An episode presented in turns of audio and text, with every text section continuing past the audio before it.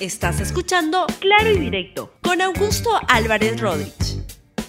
Bienvenidos a Claro y Directo, un programa de RTV. Hoy quiero comentar sobre la salida del canciller Héctor Béjar, pero mirando para adelante. Y la pregunta es, ¿quiénes más se van con Béjar? ¿Es el único que va a salir del gobierno? ¿O como quiero sugerirles en este programa, deben ser varios más los que deben irse para que el señor Pedro Castillo haga una buena presidencia y no lo que está haciendo hasta ahora, que la verdad que las cosas no van hacia ningún lado bueno, debo decir.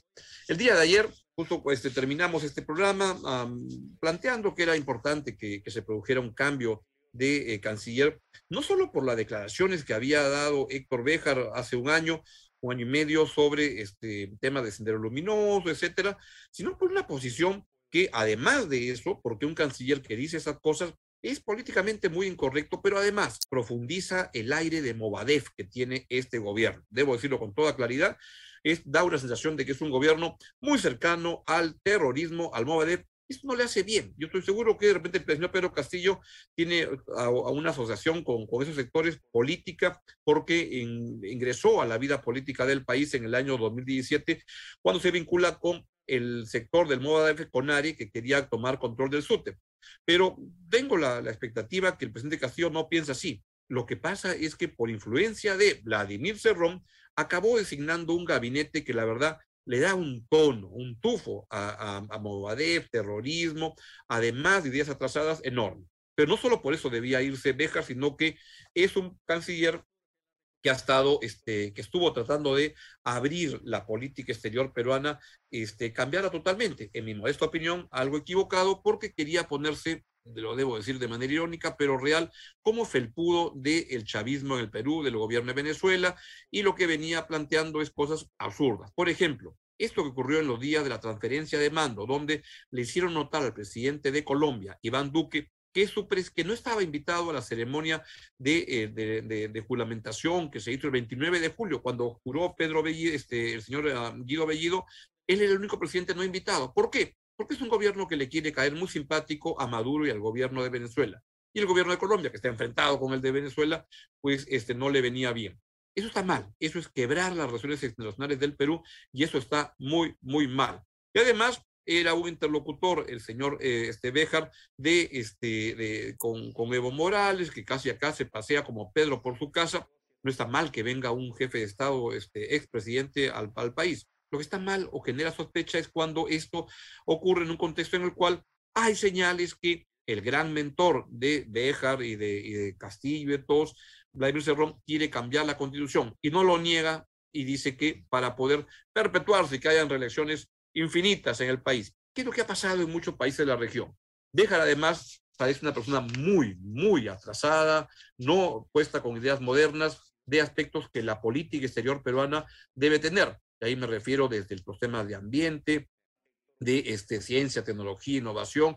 La verdad que es una persona muy incorrecta y no correcta para, para un cargo como ese. Enhorabuena que se fue el señor Béjar y se ha ido en un contexto en el cual este, fueron apareciendo señales que no eran los únicos que querían que se vaya. Vean lo que puso el señor Guido Bellido, el premier de este gobierno, sobre a momentos antes de que se produjera la salida de Beja. Lo que dijo fue, tendremos cambios para, cambio para la marcha del país. ¿Quiere mi interpretación? A Guido Bellido, que también tiene pues un rabo de paja en el tema porque ha tenido declaraciones tan entusiastas por Sendero Luminoso, que ha tenido declaraciones tan este, simpáticas, este, empáticas con Edith Lagos y todo eso, y que además está siendo este, investigado por la fiscalía por vinculación con el terrorismo, debe sentir que se le mueve el piso, porque si se iba a dejar por eso, este, este, señor también debe irse. Y entonces inmediatamente lo que sacó fue un comunicado diciendo, se van otros, pero yo no me quiero ir. Y así. El problema es que este gobierno tiene muchos ministros que están en esa situación y este, no quiero hablar además del ministro de Trabajo, que es un fundador del CONARE Movadef y que lo que primero que hizo al llegar al ministro de Trabajo fue legalizar al brazo de sindical de eh, maestro del Movadef. ¿Con qué? Porque lo que aspiran es a tomar control del SUTEP y poder avanzar en esa dirección. Y todo bajo las ideas del señor Vladimir Cerrón. Cuando eso venía sucediendo, había una fuerte crítica en el país para que el señor deje, deje el gobierno. Ya esto comenzó el día lunes, el lunes no pasó nada, ayer todavía no pasaba nada, y en un momento apareció este comunicado de la presidencia de la República y decía lo siguiente. La Secretaría de Comunicación Estratégica y Prensa del despacho presidencial. Hay un punto, un comentario que les quiero contar una cosa. Este, todavía no, no hay una persona designada en esa secretaría, no han nombrado al secretario o secretaria de Comunicación Estratégica. Y el gobierno está buscando a alguien para ese cargo. A ver, este, quienes se quieran ofrecer, ahí hay un cargo interesante que requiere mucha destreza, así que quien esté interesado puede postular, ahí mande su currículum, pero no lo debía mandar a Palacio de Gobierno. ¿Saben quién fue encargado por el gobierno para entrevistar a las personas que podían ocupar el cargo de la Secretaría de Prensa? El señor Beja, quien además es el que revisaba los discursos de Pedro Castillo y les daba los adjetivos y el tono correcto. Súbenme, por favor, para poder leer el comunicado y verlo este, más grande. Y el comunicado lo que dice es que el señor Héctor Bejar presentó hoy ante el presidente de la República, Pedro Castillo, su carta de renuncia irrevocable al cargo de ministro de Estado en la cartera de Relaciones Exteriores. Este, bajo esa línea, el jefe de Estado aceptó la renuncia formulada por el señor Bejar Rivera. hay un problema con ese comunicado, debo hacer notar que, este, eh, que, el, periodista peruano, Tito Hurtado, me hizo notar en el, en el Facebook, póngalo por favor de nuevo, uno, un, alguien no puede aceptar una renuncia irrevocable. La renuncia irrevocable ocurre porque el que ejerce el cargo decide irse. Entonces, ya, ya, ya decidió irse. ¿Qué vas a aceptar? Ya no tienes nada que aceptar. Un poco más de, de orden lógico en Palacio deberíamos tener ahora este, y, y, y, y siempre. Pero en fin, eso fue lo que dijo Palacio de Gobierno. El problema es que parece que no fue así, que quien le pidió la renuncia fue Pedro Castillo. Y pongamos lo que respondió Héctor Béjar a la única entrevista que ha dado, que a tono con sus este, voluntades y querencias la dio en un medio cubano. Dijo lo siguiente. Hay un grupo en la Marina y en la ultraderecha peruana que quiere evitar a toda costa que el Perú tenga o vuelva a tener una política exterior independiente, soberana. Ese es el verdadero motivo. Yo represento, yo represento para ellos ese peligro viniendo de quienes vienen y teniendo en cuenta el tipo de ataques que me han lanzado, supongo que eso contribuye a mi prestigio. No lo creo. Eso lo dijo Héctor Béjar. Pero además, lo que ha dicho Béjar en esa entrevista es que no le, no, no, él no presentó su renuncia, que se la pidieron. O sea que fue el presidente Castillo el que le dijo, este, señor Béjar, lamento mucho, lo, me entusiasma usted demasiado, pero no debe seguir como eh, canciller. Y ahí se fue. Y entonces este, hay quienes han quedado muy apenados. ¿Quién es el más apenado y sentido? el señor Vladimir Cerrón, que es en el gobierno de Castillo el que corta el jamón. Pongamos el tweet que puso el señor Vladimir Cerrón luego de la salida de Héctor Béjar y puso un canciller de la talla de Héctor Béjar será difícil de encontrar para nuestro país. Nunca lo tuvimos, nunca lo tendremos. Parece una expresión de este, derrota de Cerrón, que él no quería que se vaya y además fue Cerrón el que lo llevó al gobierno. Bueno, fue Cerrón el que armó este gabinete. ¿Para qué vamos a adorar la píldora?